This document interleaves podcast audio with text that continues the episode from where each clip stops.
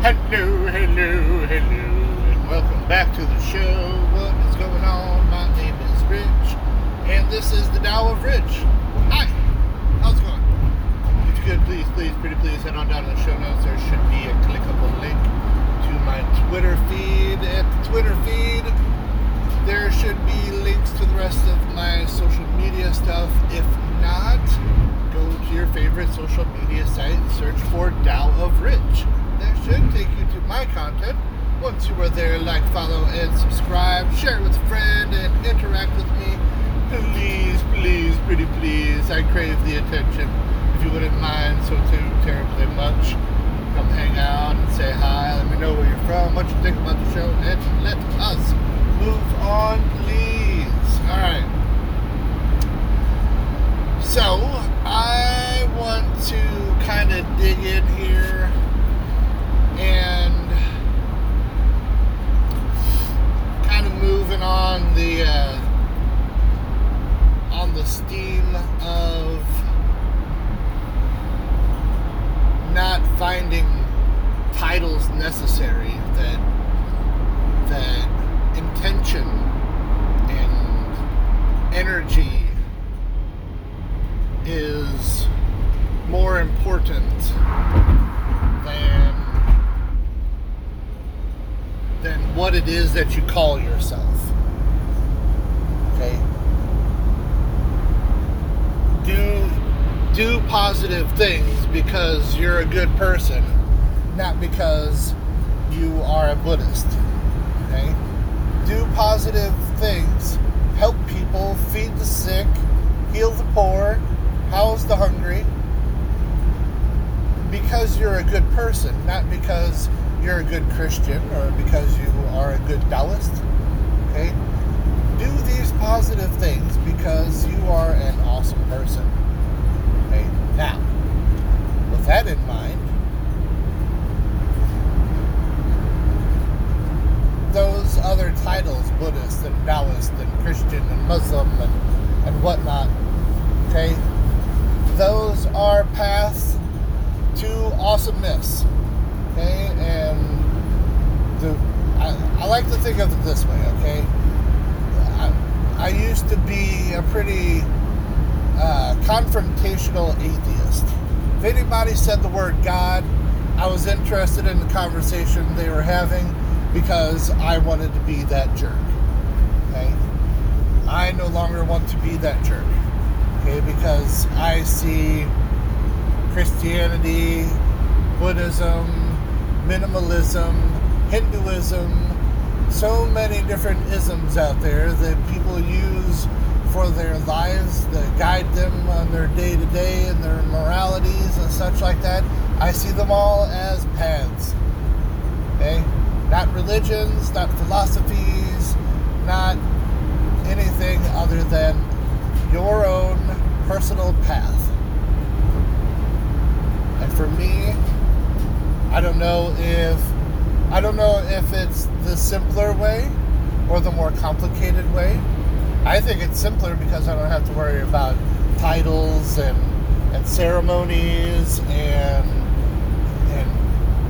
all kinds of jargon and dogma and whatnot, because I don't use any of those titles on me. But it is also that much more difficult because I don't know how to explain me. Okay? Am I a Taoist? No. Am I a Buddhist? No. Am I a Christian? No. Am I a minimalist? No. I am rich. My name is Rich. I am not wealthy. Richard, we do it that way instead. Richard, my name is Richard. This is the Tao of Rich. And even though I use the word Tao in my title, I'm not a Taoist, but I do lean heavily upon Taoism. I lean pretty heavy on Buddhism because these two guys, they ring well with me. It helps me to understand the things that I'm trying to figure out. Not to say that any of the other paths are negative or bad or awful. It's not the path itself, it's the person involved. Okay? I hate to say the line, because I dislike what it actually came from and why it was said. But the sentence, don't hate the player, hate the game. Okay? Kind of the opposite of that. Okay,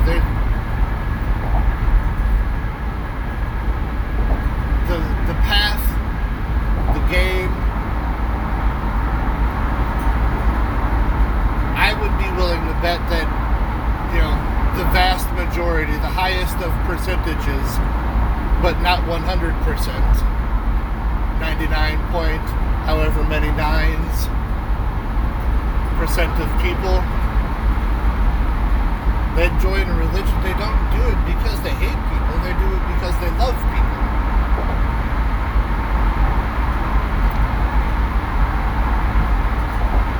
Does that make sense?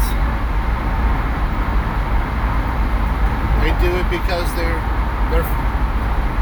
they grew up with their friends, and their friends go to the same church, and they all hang out, and they're all part of a community, a congregation, and they've got a leader that in times of confusion and trouble, and they don't really understand what to do next, their leader steps up and says, well, here's what our book says.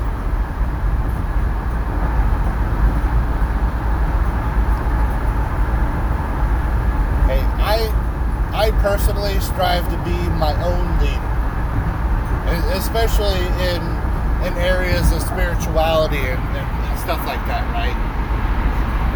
Because even if I grew up with you, even like my sister, okay, excellent example, right? I'm like 3 3/4 years older than my sister. Okay? And then I'm like 14 years older than my brother.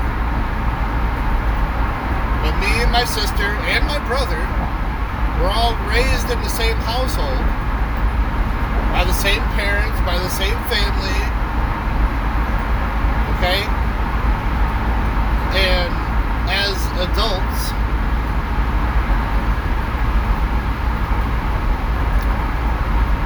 I had become a pretty, I don't want to say hardcore, but my political views lined up a lot better with the Republican Party, and so did my brothers, so did my mom. And I think for the most part, my dad as well. Most of my family.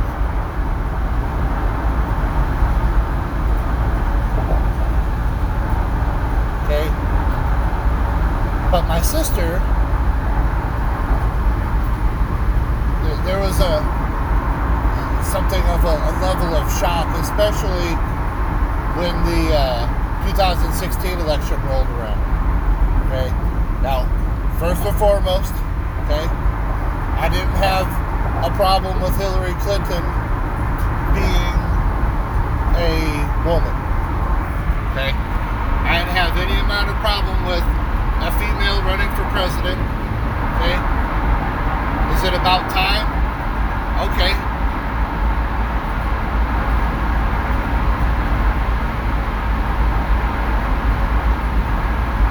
Did I think Hillary Clinton needed to be the president? Absolutely not. Did I think President Trump needed to be the president? Absolutely not.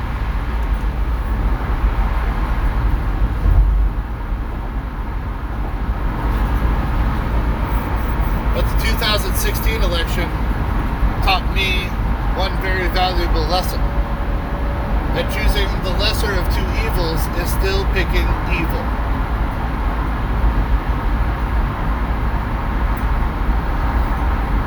And to be absolutely honest, I spent a lot of time on Facebook fighting with everybody. If there was even the slightest scent of democratic idea on your breath, or in the words that you spoke in text form on Facebook, I was coming after you.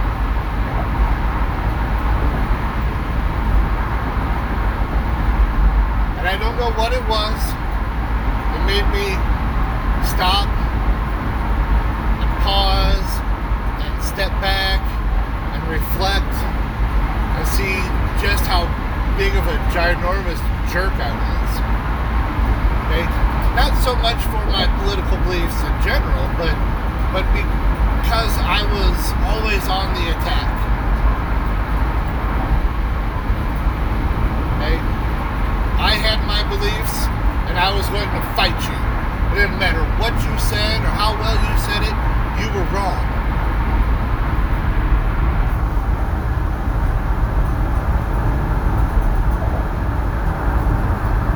But in that time of reflection, I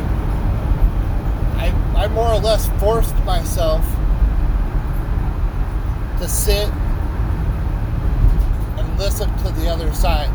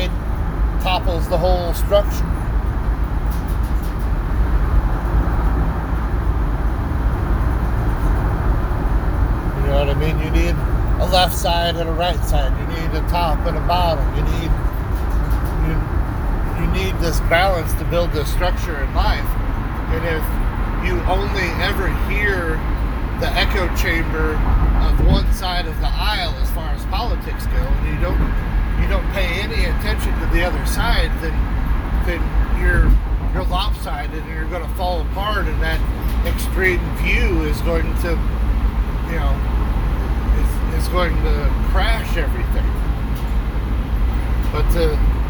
But to stay, you know, spend a little time on each side, hearing each side's story.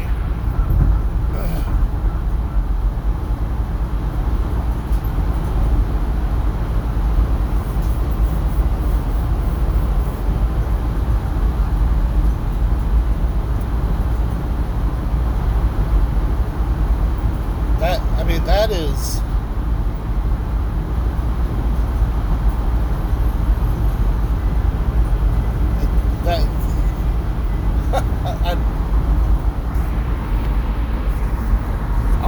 something along the lines of that's,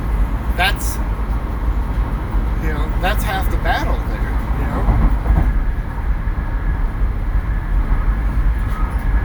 you know.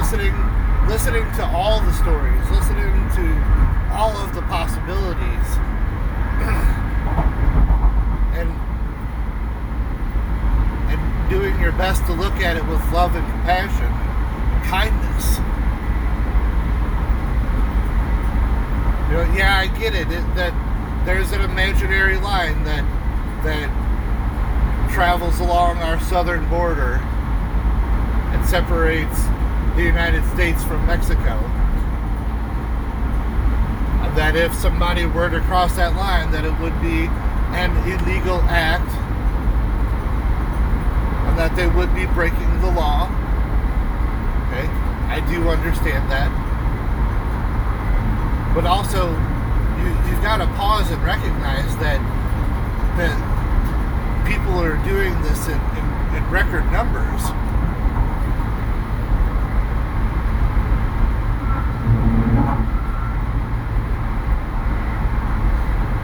Know the consequences of what's going to happen, but they do it anyway, not because they're criminals, not because they're jerks, or whatever word you want to use here. A huge number of those people crossing that imaginary line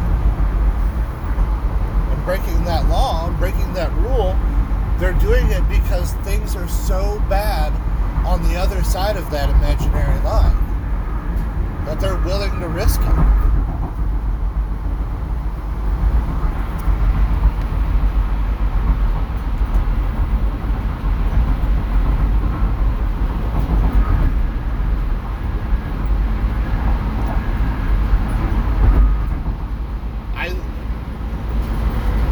I say that I look at Buddhism and Taoism as my two big ones, and mostly Taoism for the first year plus, I was mostly focused on Buddhism. And one of the very first things that I learned, the way I understand it, most people learn on their Buddhist path,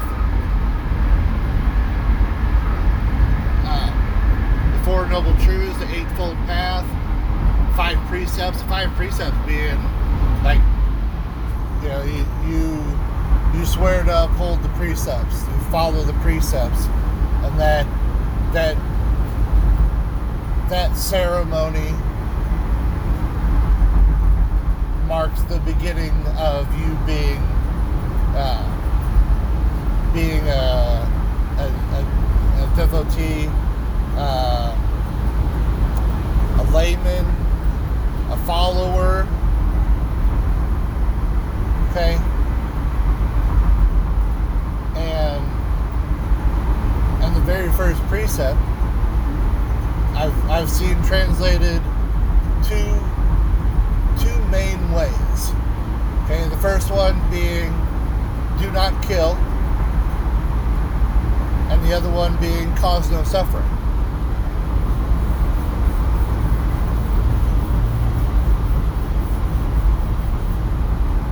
And in adherence with that rule, with that precept, okay, somebody leaving Mexico because the conditions there are so negative and unfavorable for the way that they would like to live their lives, and or see their children raised up in, that they would be willing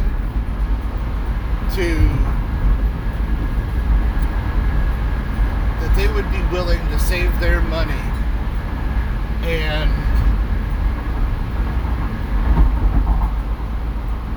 purchase however many days or weeks worth of morning after pills. Stockpile them.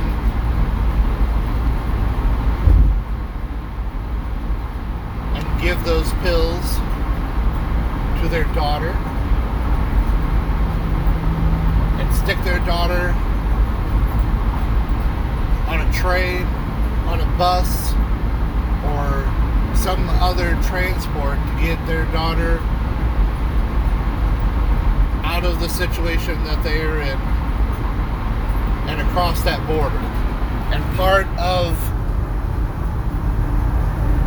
of the accepted known of what's going to happen is that their daughter is going to get raped. Repeatedly over those days, getting from wherever it is in Mexico to wherever it is that they stop in the United States. And that's why they save up and stockpile morning after pills, so that their child also doesn't have to raise that child. So they don't have that as a thing to worry about as well. But things are so bad there that that's what they're willing to do in order to get here.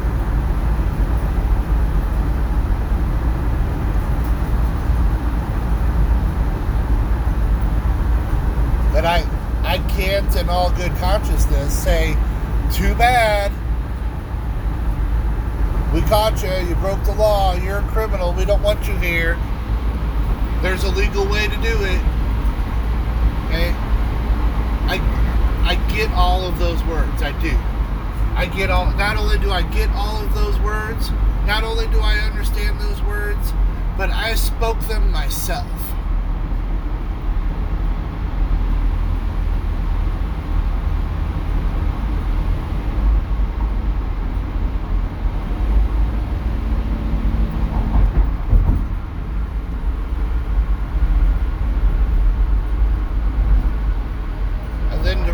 Sit down and really listen to somebody tell that story, and not just the daughter telling the story, but the parents. Listen to the mother and the father of a daughter like that, in that situation, to hear them tell that story. I mean, don't get me wrong, I really, truly, honestly feel I won the lottery as far as being born in the United States.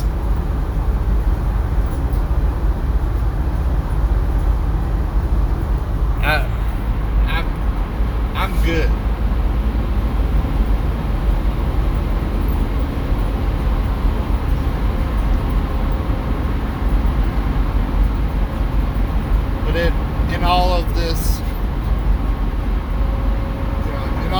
Soul searching and all of this spiritual questing, all of this minimalism, all of this getting rid of all of this extra stuff, all of this extra material crap, you know, I start looking at it and I say, well, you know what?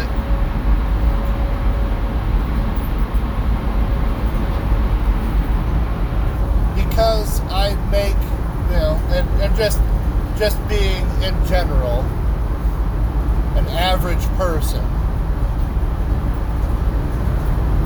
saying that I make X amount of money a year,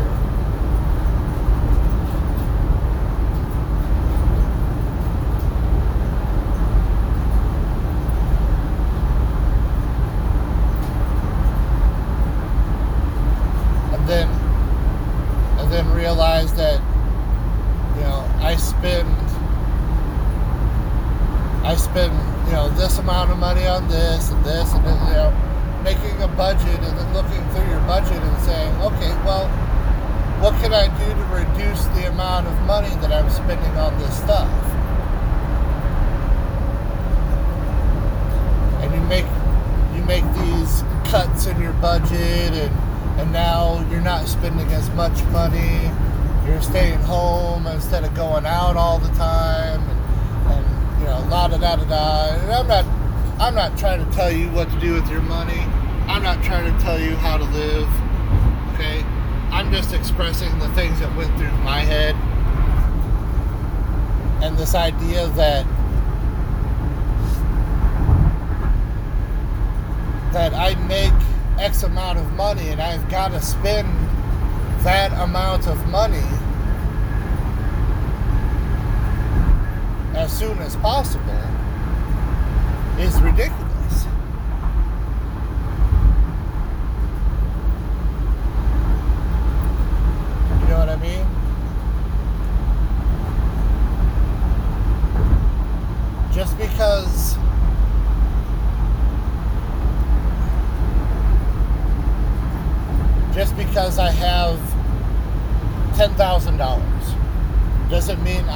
spending $10,000.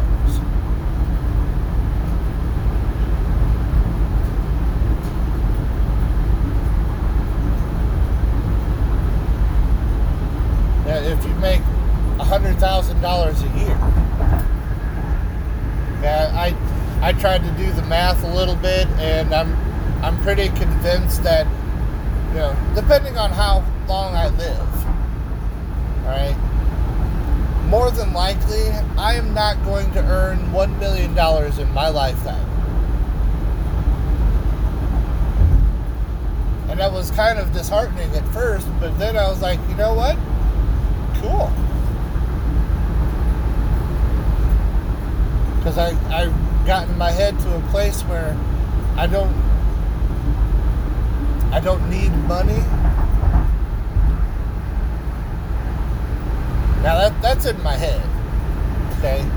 I know that it's possible. How do I know that it's possible? Well, because we did it for hundreds of thousands of years. Okay?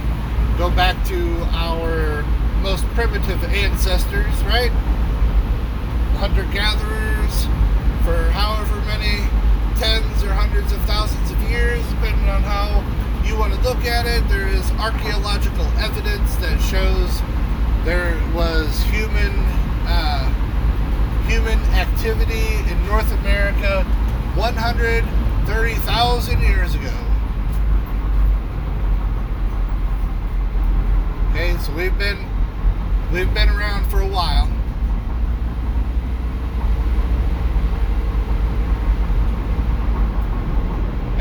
And I don't know exactly,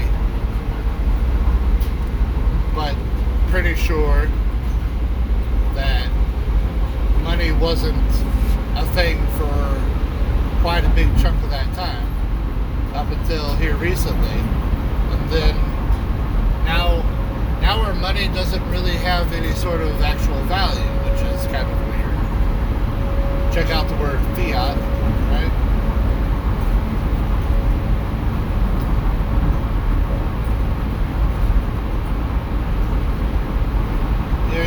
You start in with ideas like, you know, why government? Why work? Why money? Why all of this stuff? And to be absolutely honest, I blame minimalism a lot for having started this conversation in my head.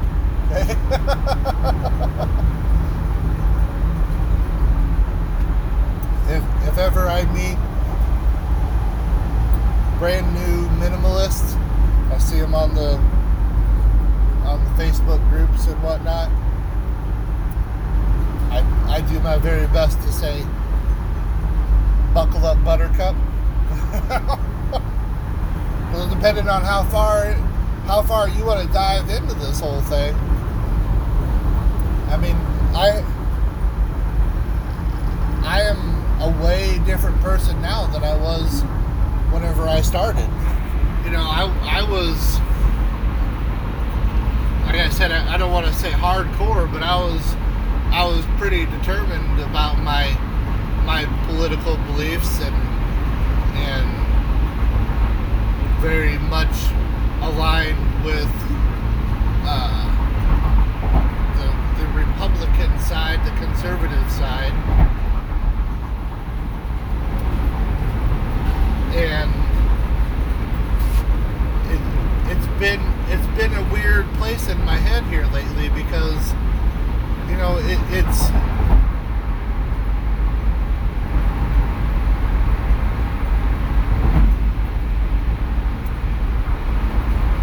a lot of things that I held true in my head, and now that I've challenged myself and re-examined myself, I realize, you know, maybe these things aren't true. And to really get down to the nitty-gritty and ask the question why a lot. Okay? Be 4 years old again and say why a lot. And then as soon as you get an answer, say why again. have this conversation with yourself, especially with yourself.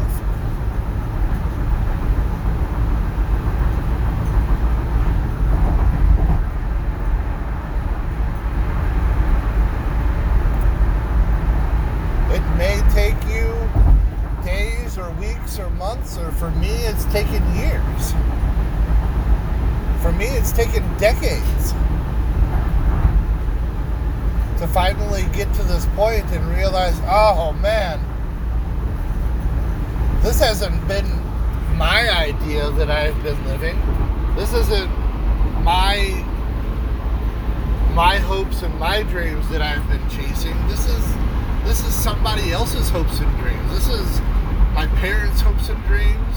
This is some guy who's put this idea in everybody's heads that you've got to do it this way because it worked for me, and because it worked for me, it'll work for you too. Okay, if there's 8 billion people that live on this planet, there should be 8 billion different ways of doing things. 8 billion different ways to experience life.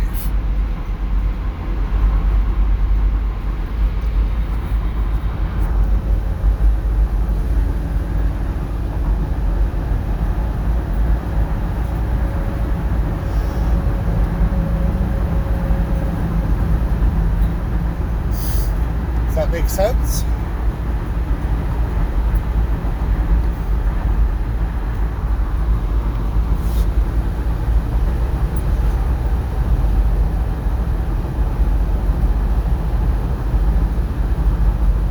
Some voice from 2,000 plus years ago shouldn't be able to dictate our exact actions today. We have a decent amount of influence because there's a path and you can follow that path to a particular point and say, you know what? I don't really dig what you're saying right here, man. That kind of goes against some stuff that you were saying and some stuff that I feel to be right. So maybe I don't follow this path anymore. Maybe I redirect this path.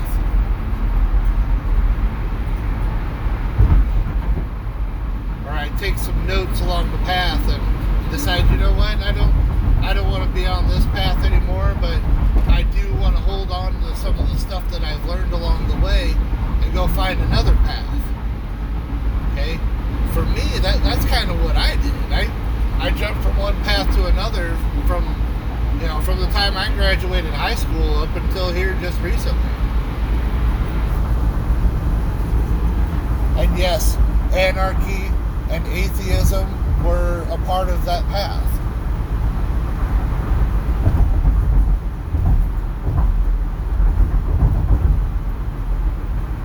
Finally getting to this point where I'm at now,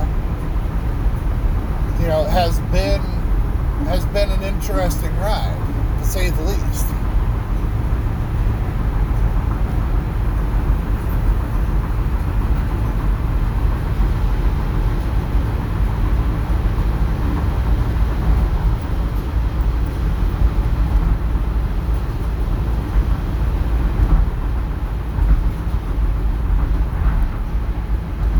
Necessarily look at Buddhism and Taoism as religions. I don't look at them as rules. I don't see them as set in stone. I merely see them as suggestions, as guides, if that makes sense.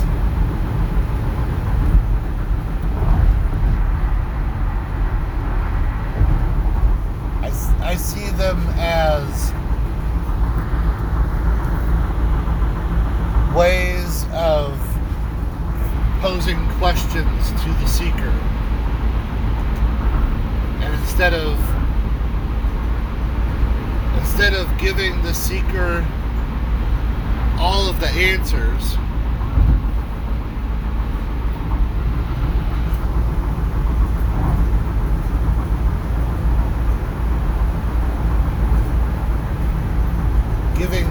seeker the tools to find their own answers. I mean, I could sit here and I could read the Tao Te Ching to you, and I could tell you what I think, and I'm going to, but I could tell you that this is what I think it is, and if you come to me looking for an answer, I can give you my answer. I can tell you what I think this means. Just like you can do with any other Taoist or Buddhist or Christian or Muslim. They're going to give you their answer. They're going to give you their viewpoint, how they understand it.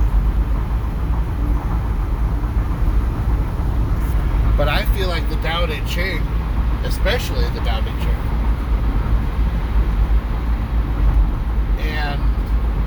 a lot of Buddhism, each have their own, they are each their own toolboxes, okay? And those toolboxes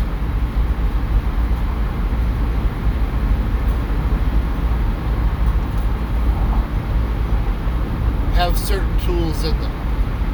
Okay. I like to think of it as going to Home Depot or Walmart or Lowe's or the local hardware store and buying a toolkit.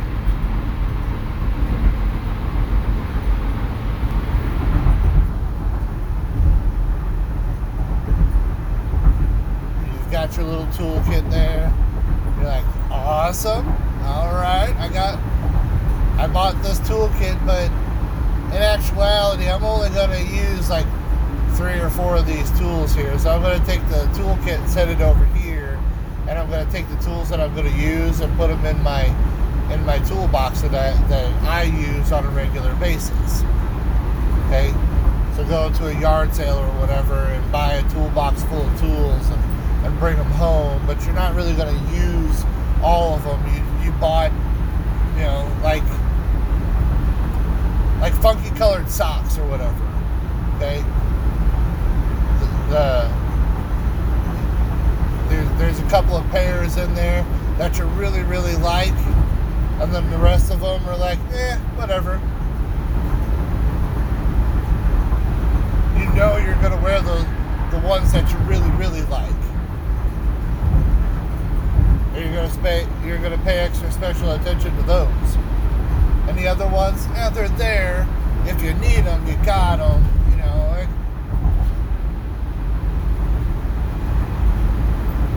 Okay. I kind of see my spiritual trip kind of like that. That Buddhism is a toolbox. Taoism is a toolbox. Okay, the words that these people have spoken, they are tools. And in a particular situation, you know, like I used to be a carpenter. I used to be remodeling. Okay, and then in that business, it was very beneficial to have a lot of tools, especially tools that were designed specifically for specific jobs. Okay, I've got a compound miter saw, which means it you can change the angle on it from, you know, you put it at a 45, and it also slides back and forth, and it chops. Okay? Now that saw,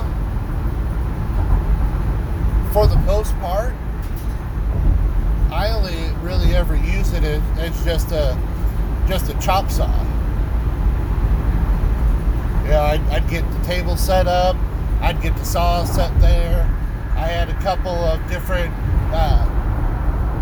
little stands that I would use to hold the board up so that it didn't fall all over the floor. And I'd put the board up there. I'd get my measurement. I'd do my cut, and I'd take the, you know, it was faster to do it that way than it was to do with my little circle saw.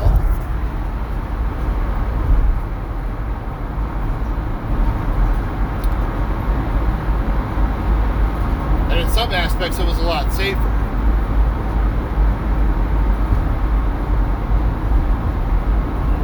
But that tool is more specifically used for other things.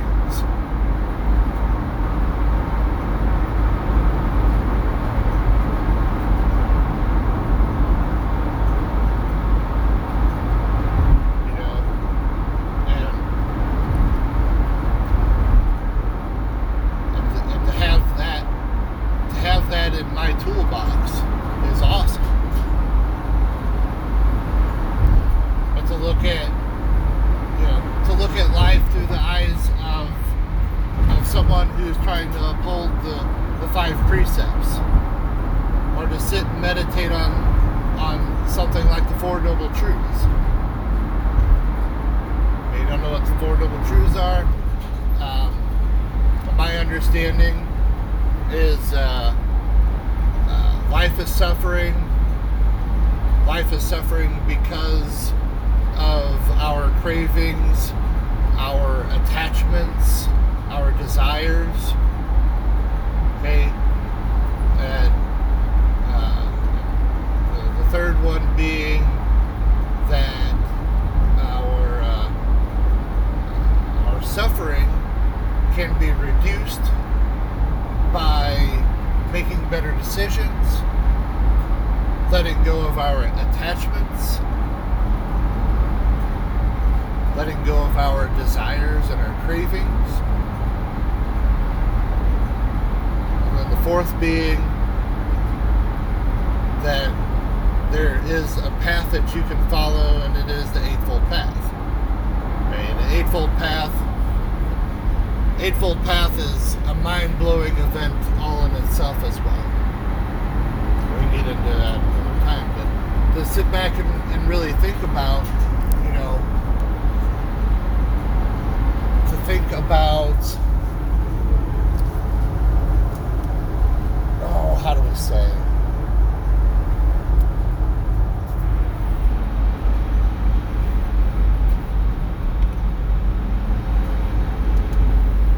Think about these Four Noble Truths. You don't necessarily have to be a Buddhist in order to gain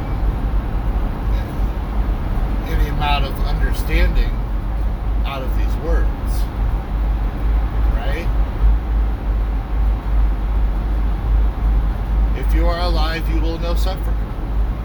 That's a pretty true statement.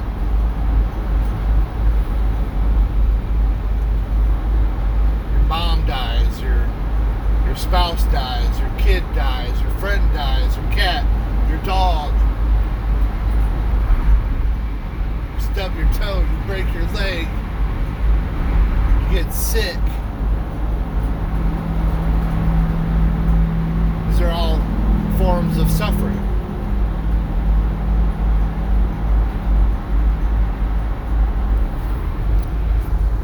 Why are you suffering? The second noble truth, talking about your suffering because of your attachments. Because you are attached to these people. Because you are attached to this idea of permanence. That, you know, I suffer because one of my very best good friends through most of my childhood and, you know, the vast majority of my adult years, you know, I don't talk to this guy anymore. Not because we hate each other, but just because we don't have time. He's married, he's got a kid, I'm married, I've got kids. we grew up, we grew apart, we focused more of our time on our families than we do our friendship. And because of that, I have experienced suffering. But because I sit and think about the Four Noble Truths,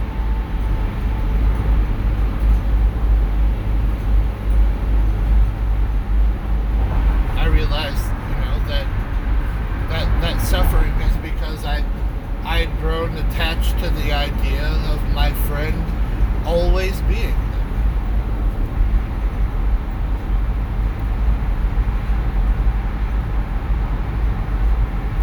Whenever I got married, okay, the best friend that I was just talking about, his sister, okay, because of these two guys, I learned the phrase brother from another mother and sister from another mister.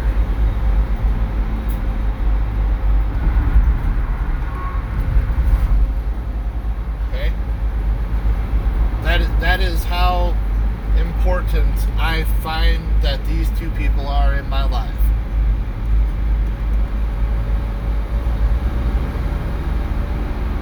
I got married on a Saturday. On Sunday, we woke up the next morning and went on our honeymoon.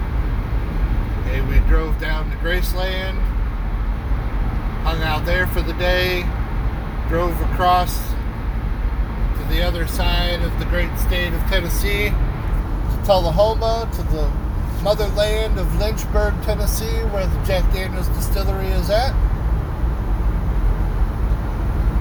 That was a Monday morning. We went on the tour, came back to the hotel room. We had done all of the scheduled activities. Had dancing around, some other stuff here, but we went. We went to the store and we bought a deck of cards and a board game, and we were going to sit around and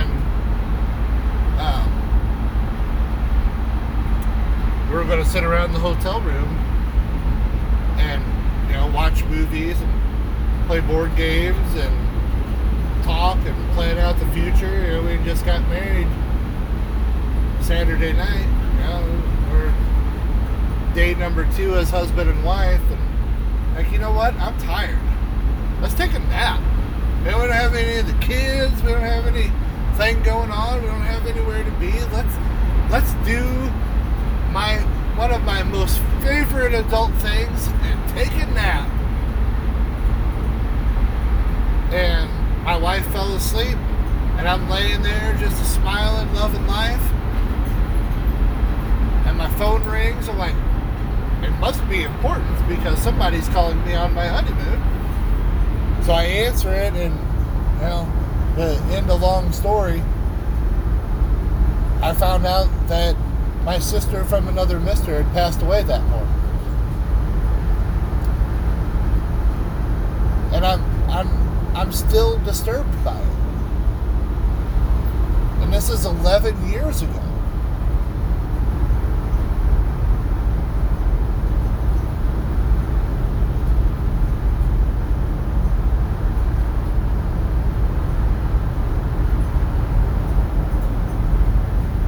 As I dug further into Buddhism, we get into Buddhism and they talk about there being a reduction of, an elimination of suffering.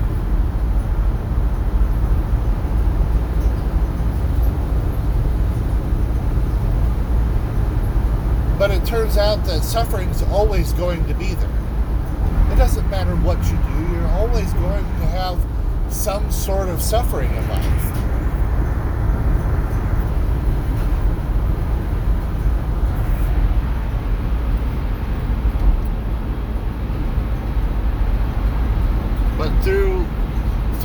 spiritual practices. For me, through my spiritual practice, I'm learning to let go of things. I'm learning that, you know, through the Four Noble Truths,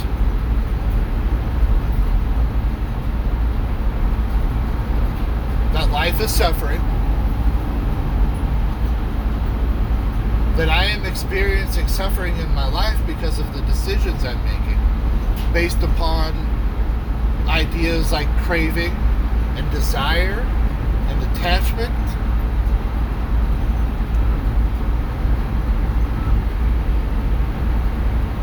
And the Third Noble Truth coming in and saying, hey man, that sucks, bro. But you can reduce and or eliminate suffering from your life by making, I don't want to say better decisions. Then it starts feeling like I'm being judgy.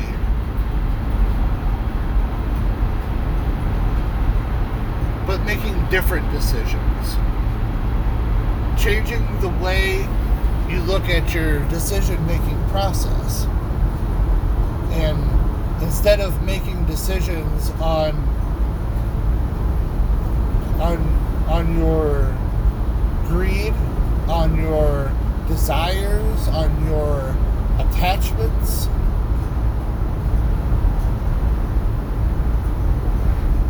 on your ideas of permanence, making decisions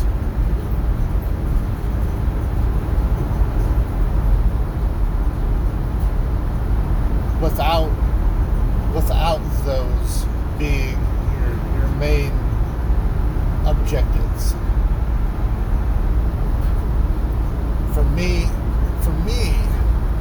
and that's what this is mostly about, is me. I can't speak for the Dalai Lama. I can't speak for Thich Nhat Hanh.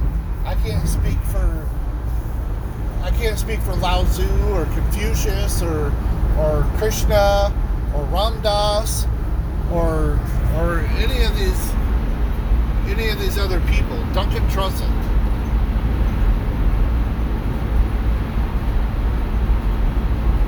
I can't speak for any of these people and their own unique individual experience as far as their spiritual trip goes.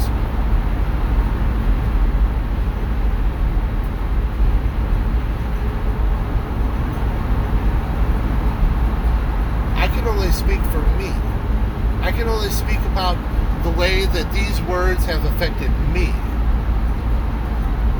And I hate it that it sounds self-centered, but it's true.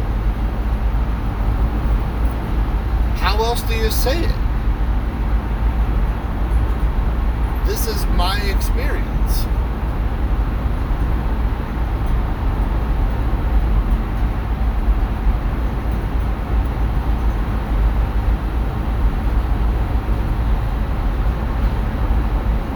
The way I understand it, the Third Noble Truth is more or less saying, hey man, let go of all of these attachments.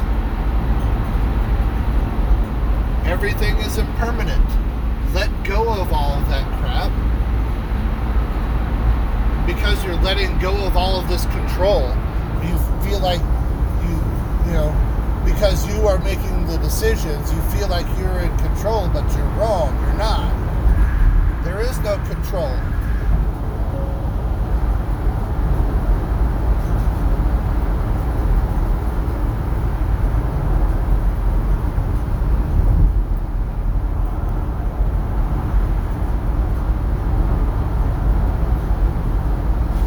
Every time you make a decision based upon this idea of control,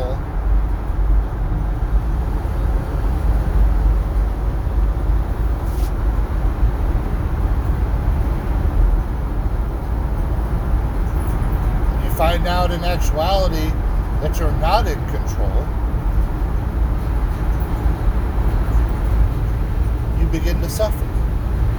Or you are in control and you make a decision and it was the wrong decision and you still suffer.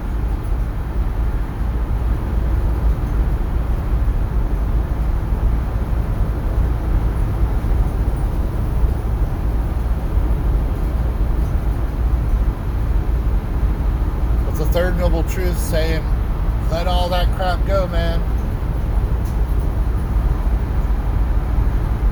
You don't have to have the last word. You don't have to always be right.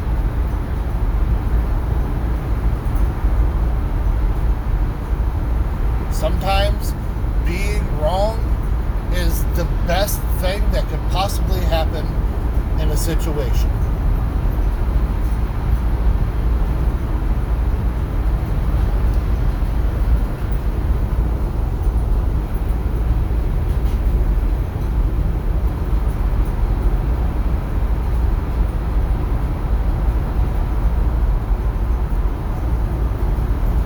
Fourth Noble Truth, laying down a path in front of you. You know, I was talking about paths before. Buddhism is a path. Taoism is a path.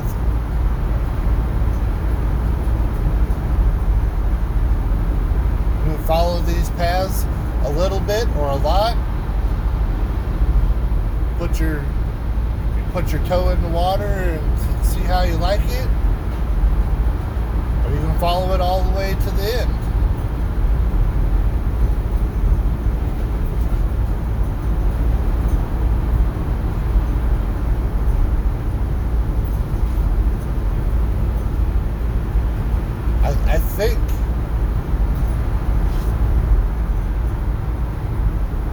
I think that the best part about this trip that I've been on is this idea that it is a unique experience.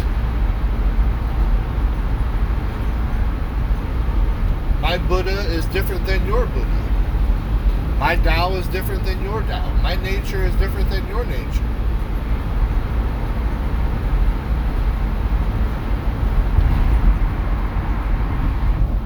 There's no amount of arguing or bickering or fighting, or punching, or kicking, or shooting.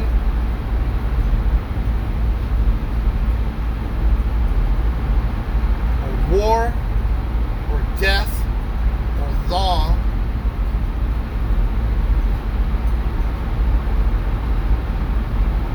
That is going to make 8 billion people follow one path.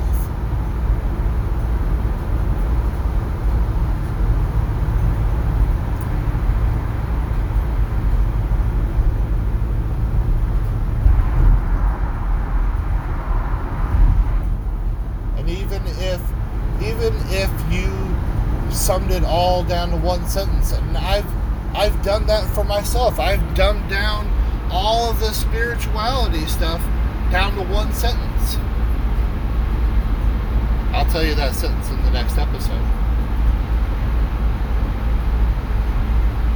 I've dumbed it down that easy for myself to this one sentence, and I still would bet you a bazillion dollars that there would be people out there arguing about it. That's not what this sentence means.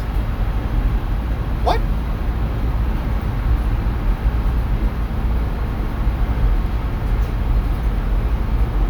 Alright, so it's been an hour. I don't want my episodes to be over an hour. It's going to be an hour and some change. Alright.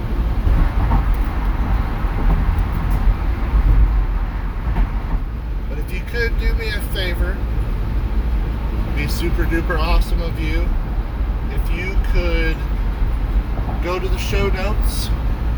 Should be at least one clickable link there.